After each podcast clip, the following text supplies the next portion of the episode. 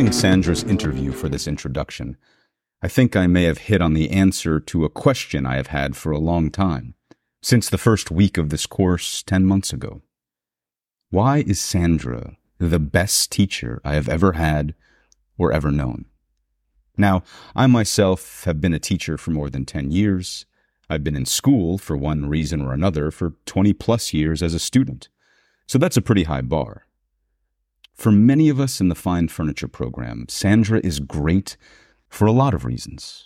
She's a fundamentally kind and caring person. She listens. She teaches to the individual student, not at them. She is an incredible maker and artist and naturally gifted woodworker and one of the best people inside and outside this program I've ever known.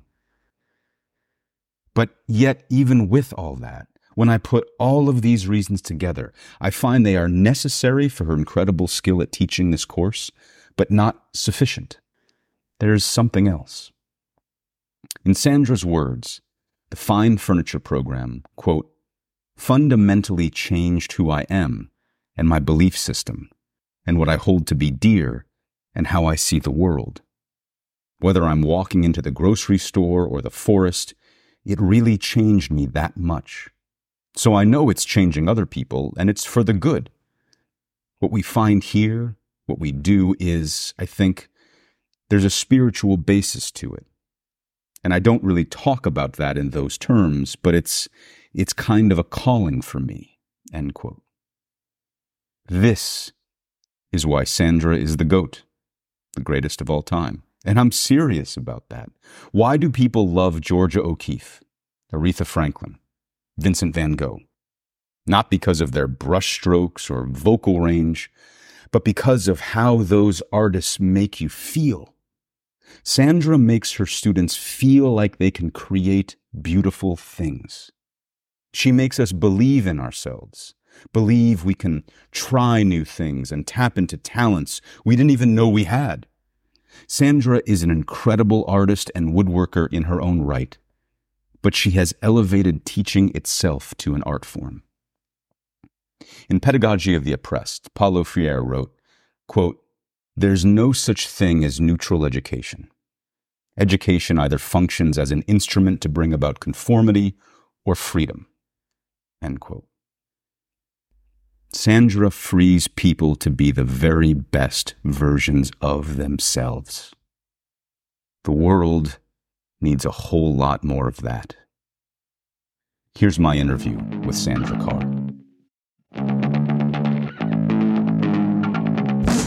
Sandra. Joel. El Jefe. this is it. This is the end of the project. Am I the last one? You're the last one. Oh, You're the last okay. one and the best one. Okay. How relieved are you to get this over with? Pretty relieved. I figured. um, so I'm going to ask you uh, probably many different questions than I ask other people. Some same, some different. Sure. I think what would be best if you could just sort of narrate like college to now. Can you sort of encapsulate Oh boy. Okay. what brought you here? And I would love for that to include like teaching, Hmm. art, woodworking, trade, and like how did you how did you get here? Right. Well, and maybe it was before college. I don't know. no, it wasn't before college. Okay. Um, in high school, I thought I was going to be a scientist. I really liked chemistry and did like the advanced chemistry. Um, I ended up going to SFU for a year on scholarship and then realized that living on campus at SFU is not great. Um, and I came back and went to UVic. So I have like half a university degree. And I kind of switched partway through and was floating around, couldn't quite like see what I wanted to do. And then um, my girlfriend at the time was taking the carpentry foundation program here. And so that's how I found out about fine furniture. And I thought, oh, I just I can't figure out what I want to do. I can't see making a career. So I'll just take a year off and do this. Had you made anything before that? I think grade eight woodworking Yeah. was about it. Uh, my father would be handy around the house and I'd occasionally like hold the end of a board, but I was pretty tomboy out in the backyard and making forts. But no, I wasn't really interested in, in that. Didn't do it in high school. Did you have any artists in your family or any No. tradespeople in your family? Nope. Interesting. So just on a whim. Yeah. Okay. So I had no outside influences. Yeah, it was on a whim because it was different and I'd only done academics really. I took the program What year was that? 96, 97. Um, and I fell in love. I fell in love with making. When? I think right from the beginning. Like from the first day. First day was pretty intimidating Yeah. Because we had to do introductions and I realized, oh wow, a lot of people like know a lot of stuff about this. Now you know how I felt that first day. Yeah, and I just like it was literally like, "Huh, I'll just I don't know, I'll try this. And I had to do a portfolio. So I I had a little bit of time and I I don't know, went to the library, I'm sure, and grabbed some books out and hand dovetailed this shitty little pine box together that I'm pretty sure my father still has. Um, and did I don't know, I don't know what I did, but it was enough to like kind of get in there. Mhm. So that was like the sum of my experience. Um, So when did you fall in love? as soon as I realized that it was this amazing marriage of like thinking and working with all of the theory and designing, and like there's the real cognitive part of it that I don't think most people Mhm. outside of trades understand. Um, and then I was making stuff with my hands. It's like, oh, this is tangible. And the feeling of accomplishment, of being able to do something and see these pretty cool results was like, it's kind of addictive, I think. Um, Did you go home and I assume you went home and maybe spoke to your partner your family and did you tell them, "Hey, I think I've found my calling. I think I found what I want to do." That I think came a little bit later. I sort of just focused on doing what I needed to do at, at school. Um, and there wasn't a part of it that I didn't love. Mm. Like, Nothing?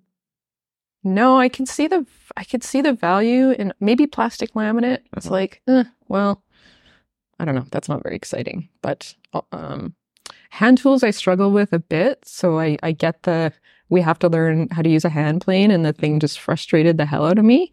It's it's difficult to learn. Um, so those experiences definitely inform how I kind of try and teach it now. Um, and it wasn't until years later that I'm like, okay, I'm a craftsperson and I want to make all this stuff, and this is necessary. So I kind of brushed it off and just decided, okay, I'm gonna, I'm gonna try and master this now. Yeah. So you did you went through the whole class with Cam and Ken. Uh, just Cam. Just Cam. Ken wasn't teaching yet. Did you have any inkling when you were in the class that one day you would be succeeding in? Of course not. No? No. You never thought you'd be a teacher? No, but I'm not surprised that I am at the same time Why not? because I've always loved school. I love learning stuff. I love the environment. Um, like I actually really liked high school, the the school part of it. Um, some of my university classes less so because a lecture hall with 300 other Yeah. first years, it's like eh, it's not it's not the greatest. Um, but I just I realized I've always like felt this connection with teachers as well, and like just valued the experience of getting to just participate in learning, like in that environment. I really like that. And after the class, you and a friend from the class started your own business. Was that right after the class? Uh no, I kind of worked a little bit in industry. like a cabinet shop? No, I never. I've never worked at a cabinet shop. I worked for this um this guy's name's D- Dave Helland, and he did a lot of heritage restoration, window and doors. Oh, that's right. Um, so I worked for him under the table for cash. Uh, a lot of breaking of edges and priming, um, and he was very uh, gentle and encouraging and unflappable. So it didn't matter if I made a mistake; he would just show me how to correct it. Were you at all disillusioned when you went from this class into industry? Because I could see how, for some people, that might be a disillusioning experience. I feel I'm not going in that direction, but I feel like if it were, It- I would be disillusioned. well, that's why I ended up working for myself, I think. I didn't even really go into industry too much. I worked at, um, after I finished up with Dave, I went and worked at this small upstart manufacturing company. And within, I don't know, four to six months, he went bankrupt. What was Um, he manufacturing? He was trying to do furniture, but it was just kind of a, it's kind of a weird, I don't know. I don't know what we were doing. It was a bit weird. Um, but I got a, I got a little bit of experience there.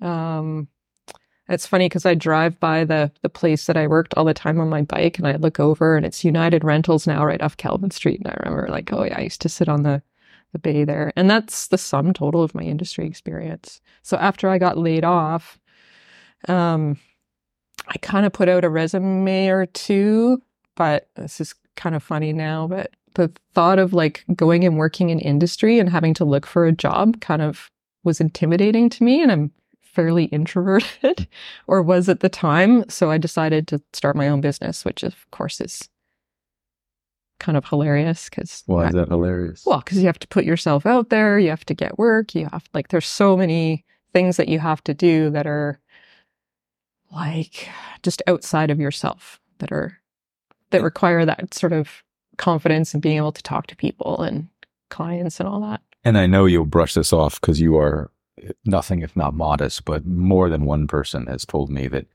what you and Joe did, you did it better than anybody else ever did it. Wow. Why? Why is that? What was the secret ingredient or secret ingredients for you and Joe to make such a successful business for how many years was it? I think it was about 15. I That's a was out. Yeah, we each had our own businesses before we met. So I was like making a go of it on my own, and so was he. And then, yeah, I think it was at least 15 years. I'm not good with dates and numbers. So ar- around then, what made it so good? I think, I think we were just so passionate about what we were doing and doing it with someone else, like to have that support and be able to talk things through, it just made it fun. Like it was really fun to get clients and go through like the whole the whole thing. Um, Did you guys, or even now today with you and Beth, do you ever talk about that passion? Because sometimes I feel like artists and makers have that passion, but it always seems to go unstated or undiscussed. And Hmm. I feel like that's a really interesting thing to sort of dissect and sort of uh, examine in detail. Like the fact that you had this passion and were able to make it in a successful business for 15 years. Did you ever sit back and reflect on where that came from? we just had it. Yeah. Yeah, just had it. I think we inspired each other. Um, so I I have great respect for like a lot of the skill that Joe has and that he he brought to us. Um, and I know that he respects me a lot. So we just had that like, hey, I like what you're doing. Hey, I like what you're doing. And we started working on the odd thing together and just for the most part that part of our working relationship was was pretty easy. Like we we just clicked that way. Why did you wrap it up after 15 years?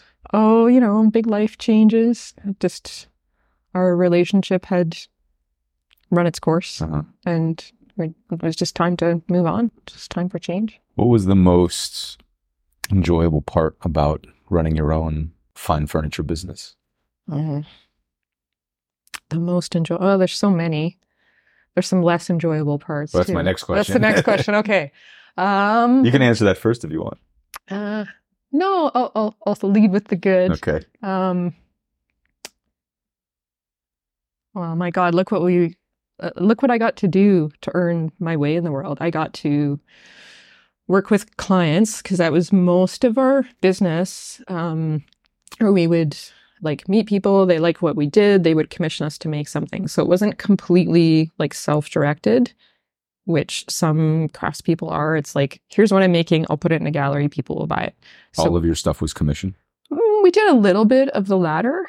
Um, but a lot of it was commissioned. But people would see what we had done, which was very much ours, and be like, "Yeah, I want that." So we're pretty pretty enviable. We weren't like given plans off, you know, here, can you make this? That's not really what we did. It was we will design for you.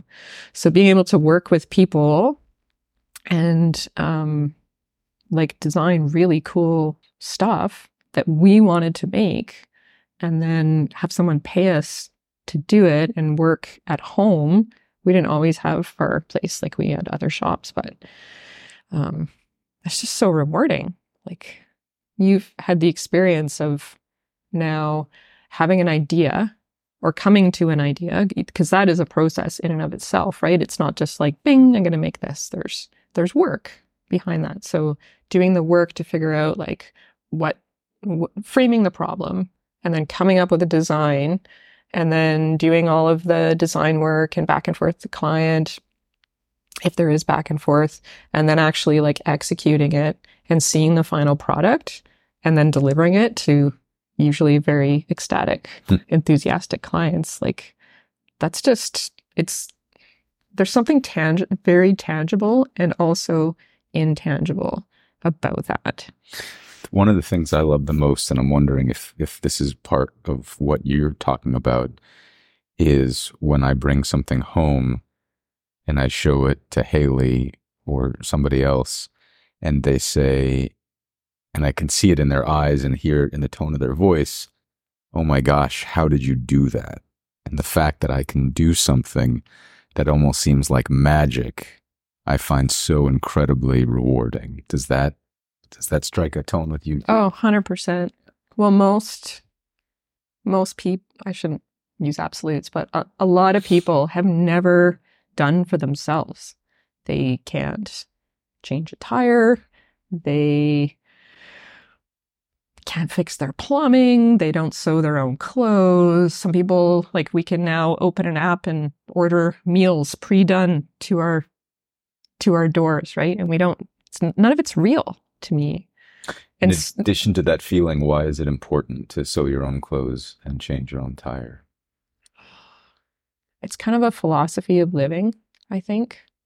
If we rely on the exterior world then we don't have that confidence in being able to kind of make our way, I think. And for me now, I mean, I reflect on this a lot, looking at the state of the planet. I think we're partly in this because we have externalized um, where things come from. Right? We don't see where they come from. We don't. We don't appreciate what we have like we just, we throw stuff away. It's like, well, if you've had the experience of spending even half a day making a thing, you're not going to throw it out. You're going to appreciate it a little bit. And I've had the experience of spending like months making one thing.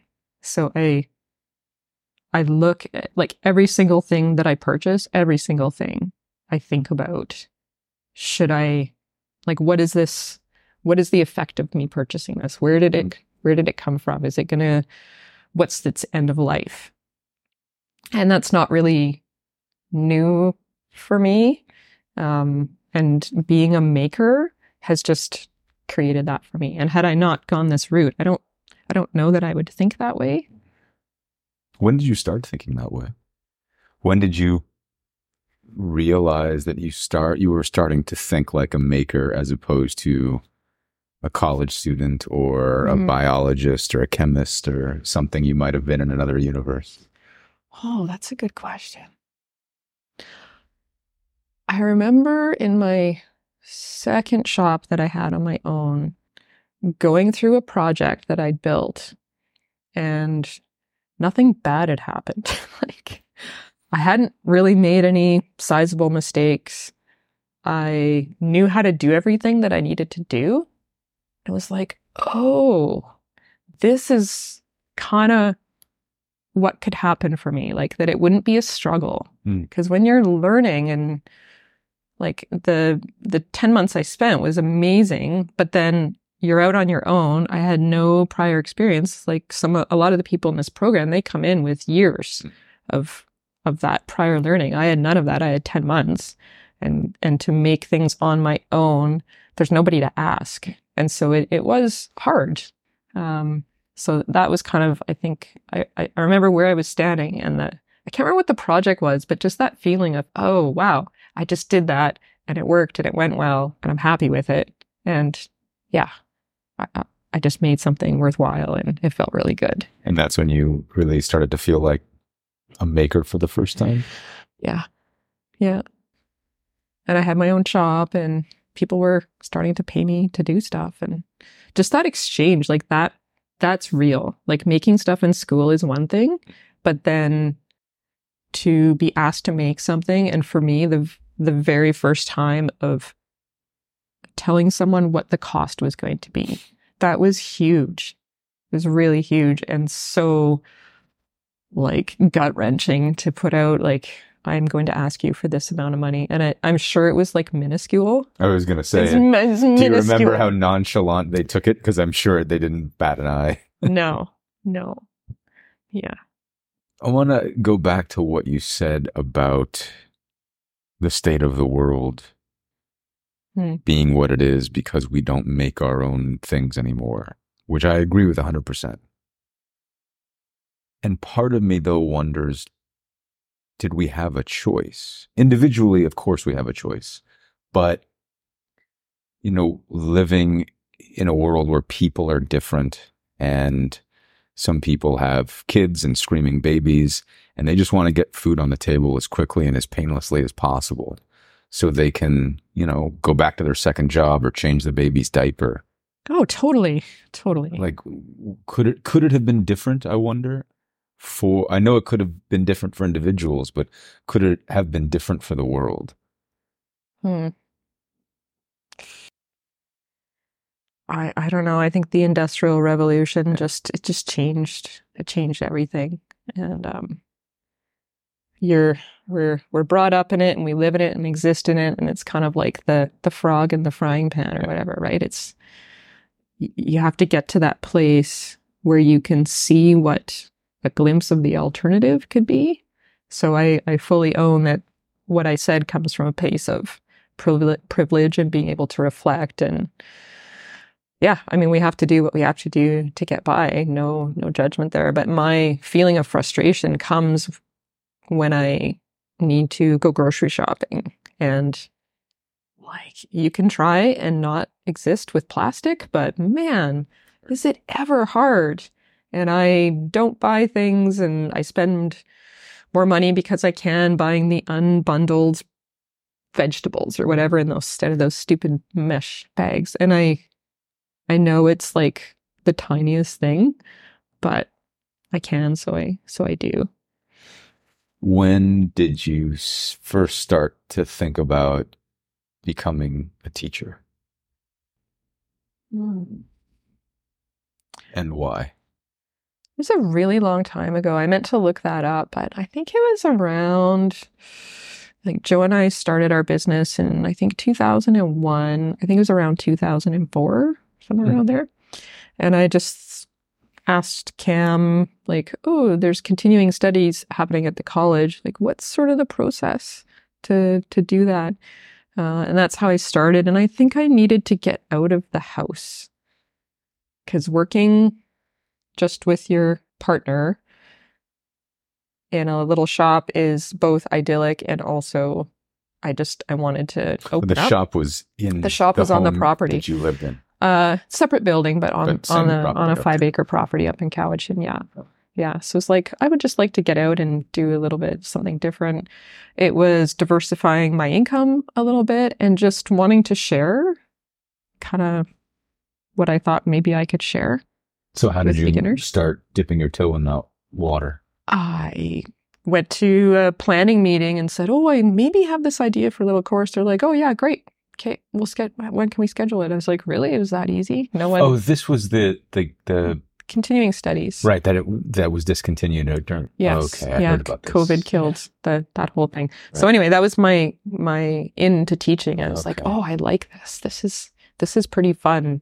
Um, and the best thing about it was just seeing people um, having that experience that I described for myself of Mhm. this epiphany of like, wow, I just made something and it's so much fun and it's it's rewarding. Um, so I would do that a lot of Saturdays. It was just like one day a week, courses here and there. While you were still running the Yeah, oh yeah, yeah, yeah. And then um, When did it become a thought of maybe I'll do this full time and wind down the business? Mm, I was teaching a class and Ken was in on a Saturday and I just popped up to his office and I said, Ken, what would you need to teach this program? He's the one of the instructors. And he said, Well, you need to have your red seal and you need to get your instructional diploma. I'm like, oh, okay. And uh, so I went away and thought about it and went, Well, I don't know what the future holds, but maybe I'll just do both of those things. Neither of which I had. I was it was a very and it was seven years. To do both of those. Yeah, seven. Wow. It took me seven years to kind of complete them and sort of get that stuff squared away. And then shortly after, And you did that seven year process with an eye towards teaching this class, not Yeah. just teaching in general, but teaching teaching this this class. Yeah, yeah.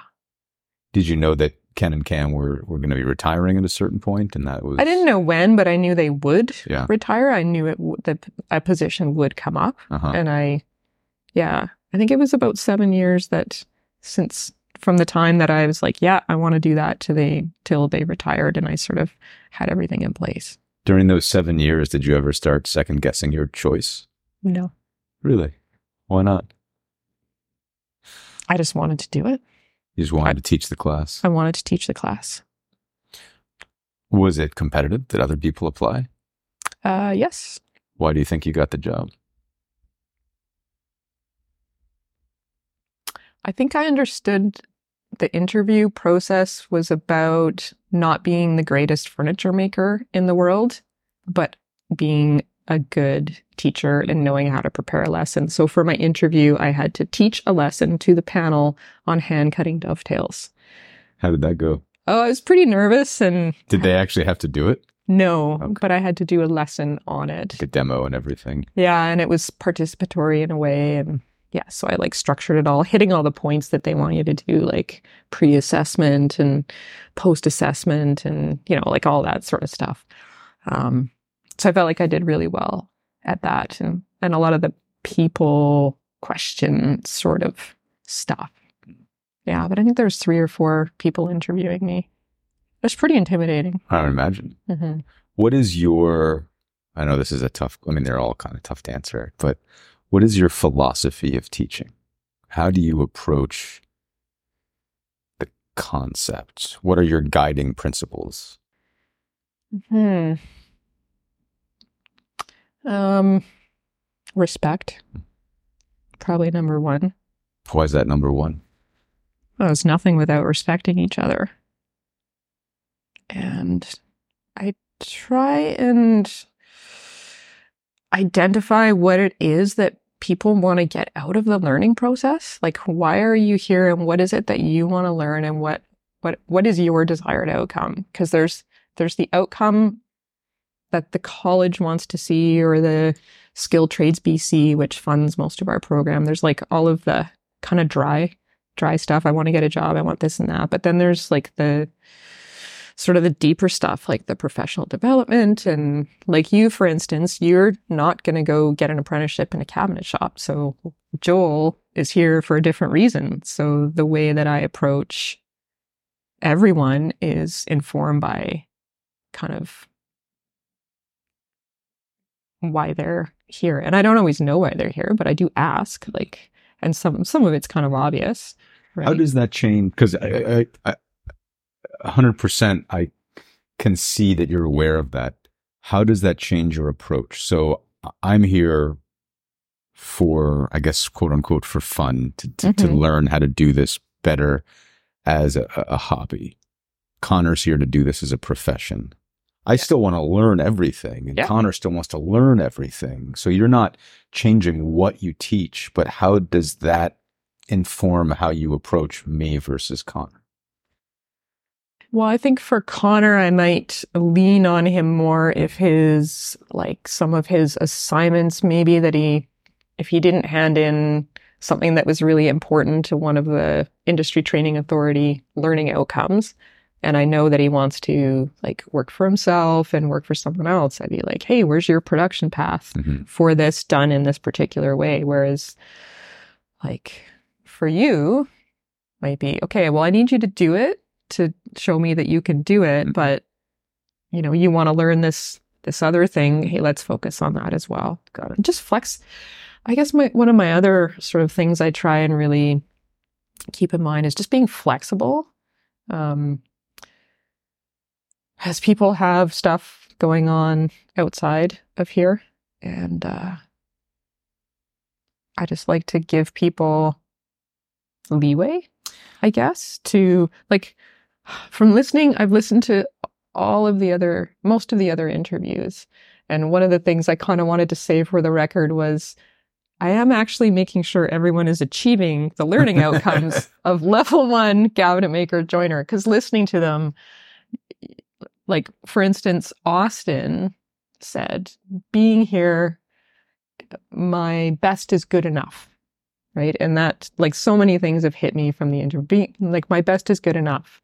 It's like, yeah, but you also achieved what you needed to achieve to be here. And I think when you give people space to like take their time a little bit and figure out how to navigate something that's really not easy to learn, um, and make allowances for different learning styles, then it just sort of happens that people show up and get the work done and learn what needs to be learned. So you sort of, if not totally answered my follow up question, which was you do that better than anybody I've ever seen, which is you do make sure that the learning outcomes are achieved and people learn what they need to learn. But at the same time, you do not do it in a way that's overbearing or confrontational or aggressive. And how, how do you do that so well? I don't know. I'm not. I'm not sure. Um, I have, I have a hunch. I, I have a word on this. Let's I don't like confrontation, so I like to come up with a collab, like more of a collaborative environment. And I don't see myself as like I am the instructor and you are all students. Like there is an equal. I feel like there's an equality there. Like I have the responsibility of guiding us all through the program, but to me, it feels like a. I want it to be a collaborative process between your learning what you want to learn what we're kind of slated to learn and then all of the soft stuff in between, right? And I think add to that a very healthy dollop of patience Yeah. because you are an incredibly patient person. Yeah, that helps too. I think that has to be. Yeah. a Well, how could I not incredible be, though? asset. How Oh, can you I- be a teacher and not be patient? I'm not. I mean, it's, that's Yeah. a struggle for me. That's Yeah. a struggle. That's a struggle that I constantly have to be aware of when I teach. I think Yeah. you're under, once again, I think you're underestimating your skills.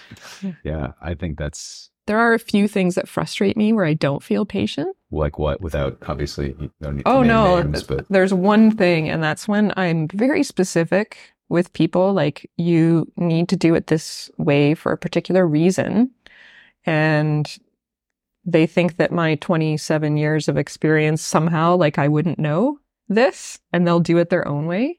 And I do like really encourage experiment. Like, okay, fine, you want you have an idea and you want to try that, sure. But when I'm like specifically like, hey, do this first, and the person for whatever reason just decides, oh no, I'm going to do it this way. And then it's a total disaster. It's like, well, you know, I know what I'm talking about. It's not my first rodeo. Like, come on. here's an uncomfortable question you're not going to like. Awesome. How much of that do you think you would experience if you were a man? Oh, yeah. Beth and I speak about this. Less. I How feel, much less? I feel less. a lot less, a little less, A medium less. medium less. Yeah. Yeah. It's subtle. It is subtle, but Beth thinks it's less subtle. Um, she's worked in, yeah, she has a wide range of work experience and she's very keen and direct and, and, and calls it out. It's like, yeah, that's, yeah, Sandra, they wouldn't be saying that if you were a man. And she watched, yeah, she's just observed. And so that, that's there. How do you handle that dynamic as a teacher? Because I would imagine in a workplace, if you were dealing with an equal, you could, you know, tell them to fuck off and, you know, stop being a, a sexist pig. You're a teacher. And so I'm pretty sure you have to adopt different strategies. Yes. I'm not sure I quite have it figured. I don't think I have it figured out yet. Um, I do. I do think there's creating a culture in the classroom where if you have the majority that it that is like participating in that culture, then it actually puts those few people on the outside instead of being the majority, and that changes the balance on the whole. You've been teaching for six years. This program's six. Has years. that changed substantially? Has it gotten better? I guess is a simpler way of asking that. Every year's different. Yeah. Yeah. Every year's different. It just depends. And it's usually, it, it's very, it's subtle, right? So you're like, hey, did that person just say that? Or did that just happen? What was that? And, and is it because of my gender or not? Because you don't always know, right? And so I try and, one of my mottos is to just assume the best in people, which I think serves me well. Yeah, seems the best. motto. Yeah. What do you like most about teaching this class? And you can't say everything. The people. What about them? Oh, well, they're just so interesting. Yeah. I get this new group of ind- 18 individuals every September, and I'm just like almost gleeful. Like, who's going to be in the class this year? Because the type of person that it attracts, um, I don't know. It's just, it's it's good. There's a really interesting mix of people every year, and I get to experience a bit of their lives and their backgrounds and what they bring into the into the space and that i find one of the like most fun things is just those those relationships um, and getting to know people and and then also sharing and seeing people grow like sharing all the technical knowledge that i have and the how to and the safety and and all of that. And then the way the program is structured for the self-directed creative um, design work that we do that's probably my second favorite favorite part is is seeing what people come up with and watching them develop in that way and gain confidence and just make amazing things. What part of the curriculum is yours that you didn't inherit from your predecessors that you're the most proud of? And maybe it's not a project, maybe it's an approach or a philosophy. Yeah, that's hard to pin down. I have been changing. I fiddle with the projects quite a lot, quite a lot, um, which I need to stop doing because it's incredibly time consuming. But I haven't hit upon the perfect thing yet. Um, gosh, I don't know. Like there was so much in the program that was amazing. Like I inherited this um, this curriculum and structure and assignments that was so revered. Like this program is so well loved by people. Um, and I was terrified at taking it on and like messing it up. So my first year, I changed like almost nothing. And then I started just bringing in little things, just like curriculum wise, some updated practices and new tools and machinery. Um, sustainable design and that is something that's that I've been bringing in more and more that's mine just talking about where materials come from and longevity and um, that's important to me um, and just talking too about like diversity and inclusion and that's definitely something that I've been focusing on more and more It's a great segue. So I talked about this with Beth. And on the one hand, one of my favorite parts of being in this program is its diversity. I mean, I would have never been in a room with somebody like Kat or somebody like Connor or somebody like Dustin. I just, I just wouldn't have. We Mhm. wouldn't have hung out socially and we wouldn't have hung out professionally. And yet, you know, uh, if I send my friends pictures of the program back home and I talk about how wonderfully diverse this class is, which it is, they'll look at these pictures and say, "What are you talking about?" There's there's no diversity here whatsoever, Mhm. which is also true in a different Yes. way. How do you? I, don't, I guess how do you think about that? How do you balance that? How does that inform your your approach to the class? Oh, that's a big question. Yeah. Well, I kind of have to I can't I get I get people, right? Like I don't control like how they come to the program and what their interest is. I have heard from a surprising number of people that have said, I've taken I chose this program because you're the instructor, mm. which is like really flattering, but not really because because I'm a woman. They didn't want to I won't name the person, but someone said, I did, I'm tired of learning from old white men was what, was what he said. And it was a he. I was like, oh, that's pretty cool. So I think in, in the, like it is pretty unusual to have a woman teaching a trades program. I haven't done it yet, but if I added up how many instructors there are at this college in trades and how many female instructors, it's like kind of one hand, maybe six fingers. Hmm. So I think just by me kind of leading the program, there's a bit of an opening to that. And the college does a lot of work around women in trades and there's like funding. And so that's all really good.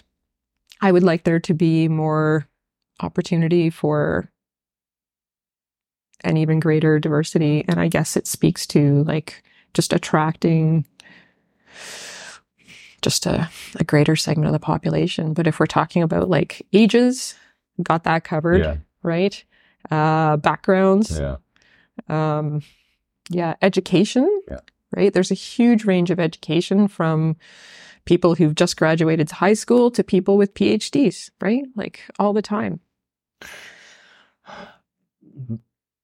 multiple people, myself included, have talked about how wonderful it is to have two women, you and Beth in particular, teaching this program Mhm. and how much just objectively better it is than other experiences in which you're taught by old white men. On the one hand, I'm not a gender essentialist and I don't believe in gender essentialism. On the other hand, what is it that makes it so much better? Because I do think it's objectively better. Hmm. But again, I don't, it's not because of your chromosomes. No. I don't think that's. I think a different woman could teach it, would do it differently. Mhm. I don't think that's an absolute, but I don't know. That's a hard question to answer. I am who I, I am who I am. And maybe because I'm keenly aware of the inequity in the world, the, the wider world. Um, and then I can hone in on my little area of trades in particular that it is like changing, but it, it's definitely still very male dominated. Um, and, I- and I realized I'm, it's, I'm kind of in the process of realizing and implementing that I can be outspoken about the things that I believe in. Um, Are you hesitant to do that? I was Why? Confidence, I think. Who who am I to be and and fear too, like fear of how it's going to be received. Yeah, and just I'm not I'm not an expert in this. I've you know, I don't have a, a degree in gender studies um or anything of that nature. I just sort of know what I know and and believe what I believe and I just I kind of thought like, hey, maybe I can start doing just a little bit more, just pushing a little bit because I I think that that pushing coming from me, especially for younger people, is going to make a difference. Like like it's it's one thing to be to say you're an ally to whatever we'll say gender, but that's not enough. Like I learned this teaching. There was I had an incident that happened my first or second year of teaching. between a couple of students, and it fundamentally changed like the way that I manage and, and advocate for um, respect in in the classroom. And with that happening, I just yeah, I decided that I needed to be not just going along with saying we need to respect each other, but actually, like, what does that mean? Because if on day one, there's all the day one stuff, right? Oh, here's the policy of the college around, um, you know, academic integrity and equity, diversity, and inclusion. It's like, yeah, yeah, no one, no one really listens, but I take care to talk about what that means. Like, okay, well, in this classroom, here's how we're going to treat each other so that it's proactive instead of reacting to something that may happen. I find it interesting that you said, Who am I? I'm not a gender studies professor. But you are a woman who's been on this earth and teaching and in the industry for decades and decades and decades. Why do you or did you feel like that wasn't enough? Yeah, good question. I don't know. Pretty humble, I guess. just sort of like I said, I just sort of do what I I do what I do and I don't I don't know, I'm not outspoken about my accomplishments, I guess. Yeah. So it's just yeah, it's a process of kind of owning what I can do. And I'm starting to starting to do that. What is your most frustrating? What is the most frustrating part of this job for you? Time. What do you mean? spending enough time with individuals to to help them do what they need to do. Mm. So both in the classroom and in the shop for sure. There's 18 students and one of me. And uh, this is so indiv- like what we're doing is so individualized. Like to learn, for example, how to use a hand plane. Like you can watch all the YouTube in the world, you can listen to me talk about it, and then you go to your bench and you try and do it. And Oh, I had that. I had this exact experience with hand planes. it's like, why is this Yeah. godforsaken thing not working? I'm doing, I think I'm doing all the things. Yeah. So it's like, there's no way to sort of figure that out that doesn't take you. I mean, of course, you could figure it out. You can go back, you can kind of like troubleshoot, but sometimes 30 seconds of me helping Mm-mm. has the result of you just it was the big thing that you needed to know to go on so just yeah just there's a lot of students and a lot of that sort of one-on-one that i want to be doing so i try my best to get around to everyone every day and um, i also encourage the class to help each other Mm.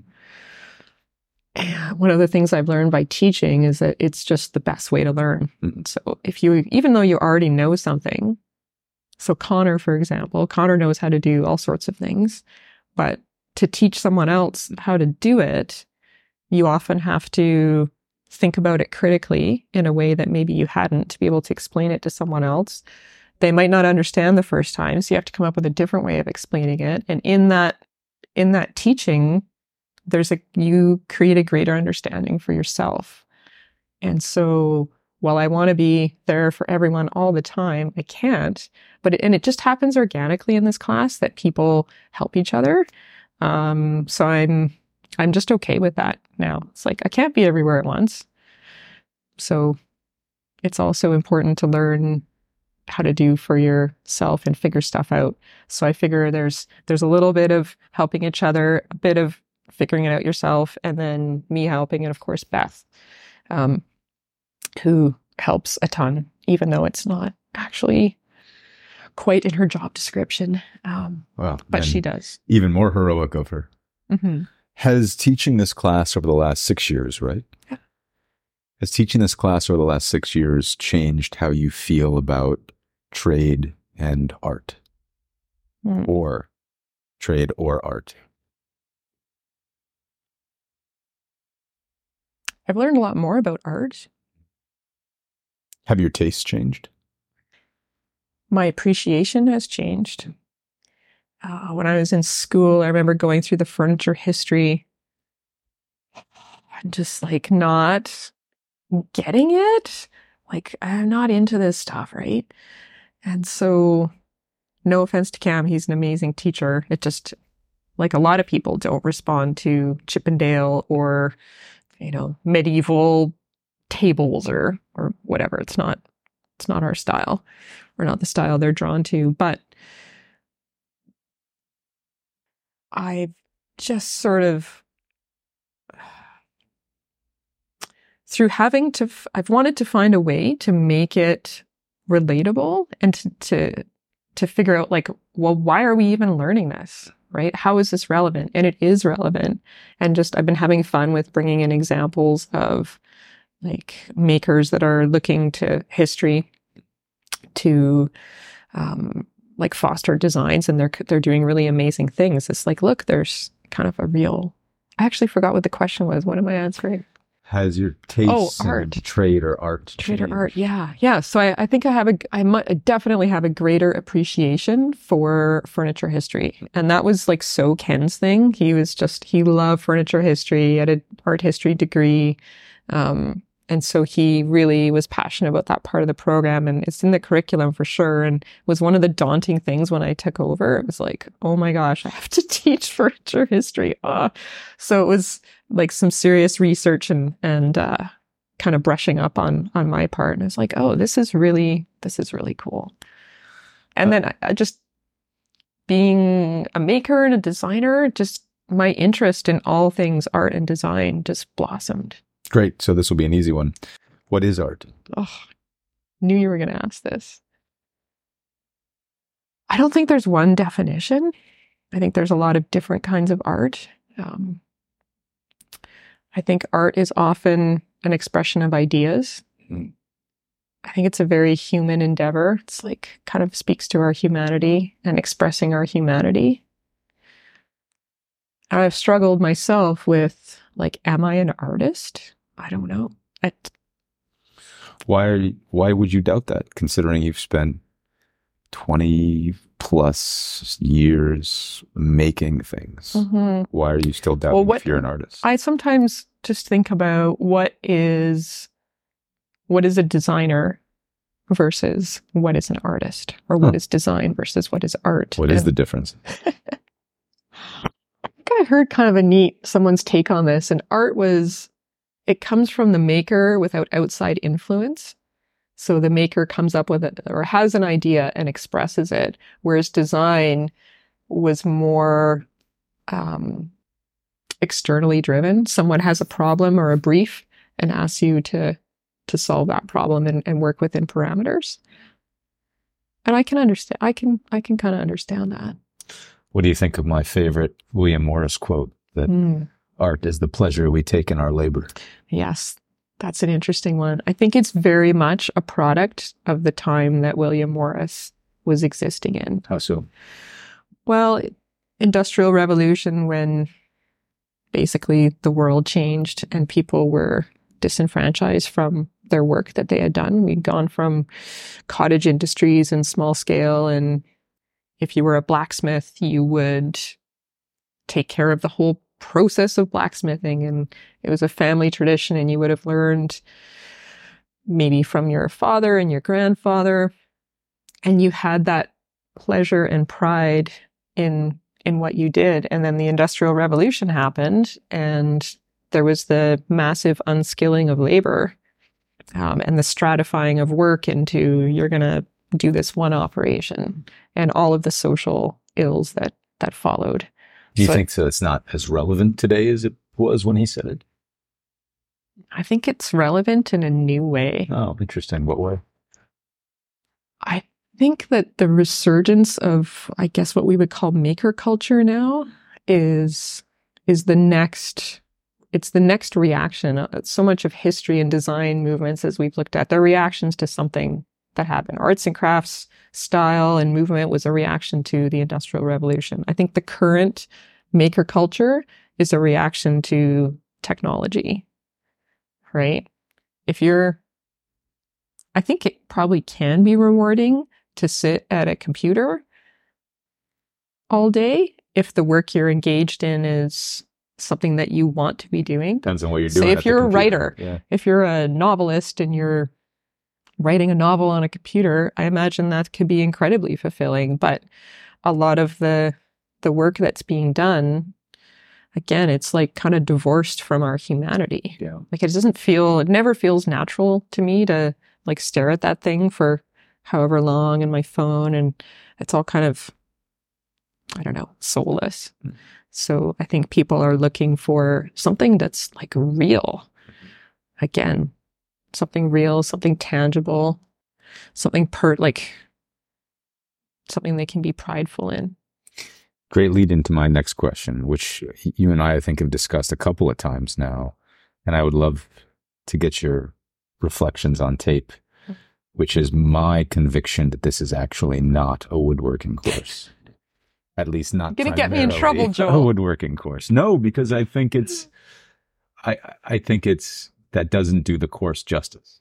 It, it is, it is my submission that woodworking is an incredibly important but secondary effect and the primary effect that you have for so many reasons including that you're such a wonderful teacher is you make people better in who they are you bring out the best in them through wood as a medium Yeah. Well, it did that for me. It did that for me. I, wow, it just changed my life. Like, it, cha- it fundamentally changed who I am and my belief system and what I hold to be dear and how I see the world, whether I'm walking into the grocery store or the forest. Like, it really changed me that much. Yeah. So I know it's changing other people. Um, and it's for the good. Yeah. Like what what we find here and what we do is I think there's a spiritual basis to it. And I don't talk I don't really talk about that in those terms, but it's um it's kind of calling for me, I think, and for a lot of people. And even, I like to think that even if they don't continue on and do this, that spending this time here is really worthwhile to develop like so many things. Patience, appreciation, tolerance. tolerance. Yeah.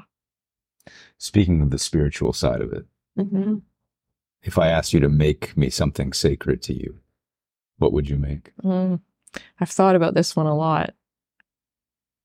I have made sacred things. My first, can I answer? Can I give two answers? please Because I have two things. yeah i would love to hear both I would like to make a ring, a wooden ring for my partner, Rain. That would be the first thing.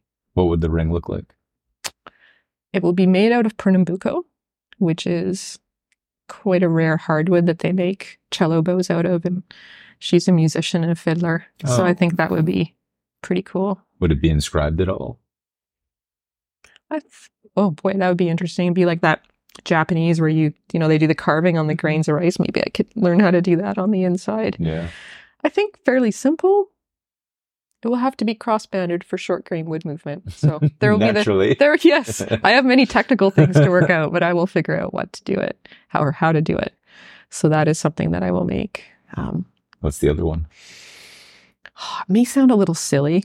I have this dream of taking my hand tools to the forest and spending like a week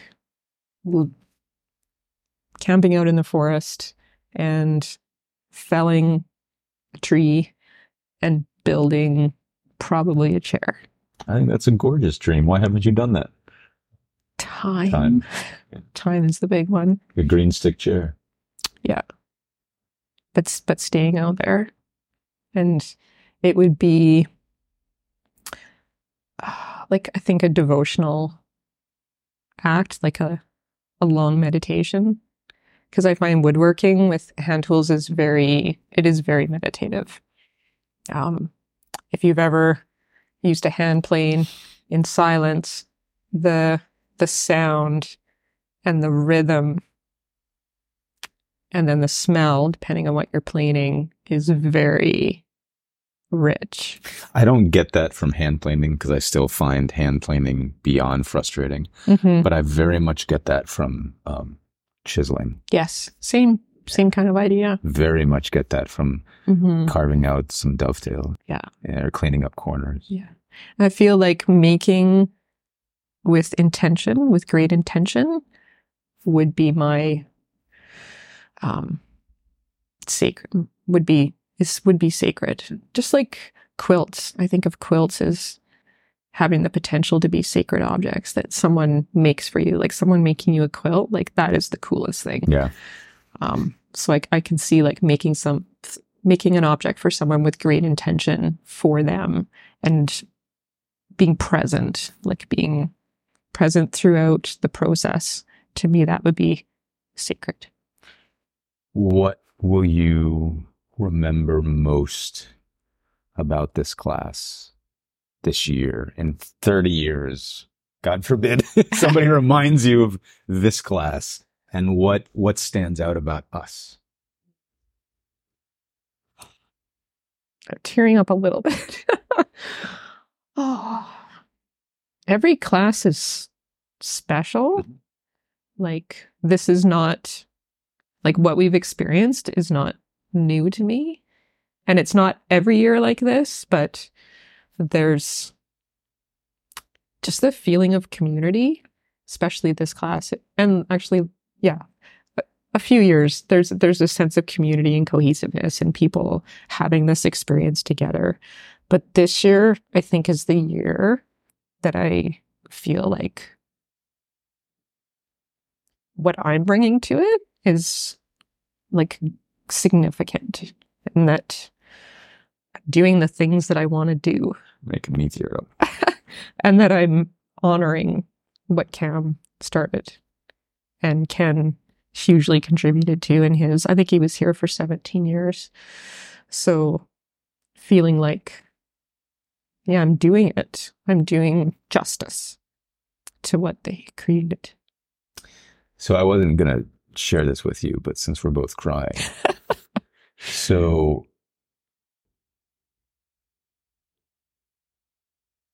I struggled for the last 10 months to feel like I was creating something that was worthy of, of this place and your example.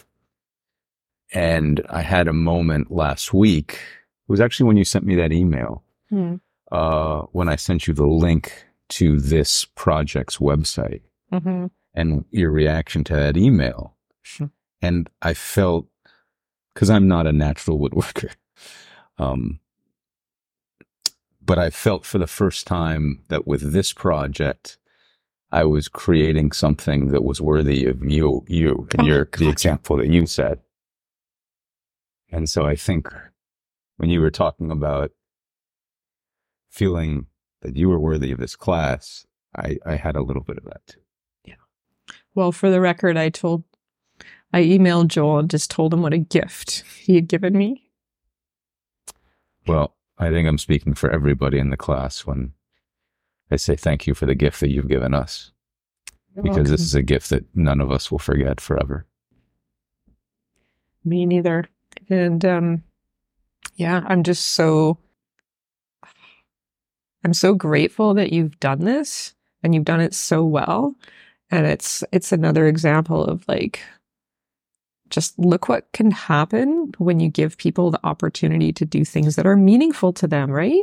Like I could have the same assignment, you must do this, Mm. but like I just don't want to do that because Because that's not great teaching. because that's not great teaching, right? So And yeah, what no. you did here is great teaching. and it's thank you, thank you, and this oral history that you've created, I like. I'm just so proud of it. Like it's a, it's amazing, and I know that probably applications will go up when when word gets out because it's just it's it's so cool what you've done and every single one that I've listened to, um, I've just learned something about the person and about the program. Um, and I just think it's, uh, yeah, it's just really cool what you've done. Well, I want to end on you. And none of this could be possible without the example that you set and Beth set. And I think I, I this word gets bandied around a lot, but I think what you're doing here is truly revolutionary. Oh. And I think I have 17 other witnesses who could Thank you. verify that for me. Thank you. Well, I better stop. So we we're both crying. Thank you, my friend. Thank you, Joel. I appreciate it.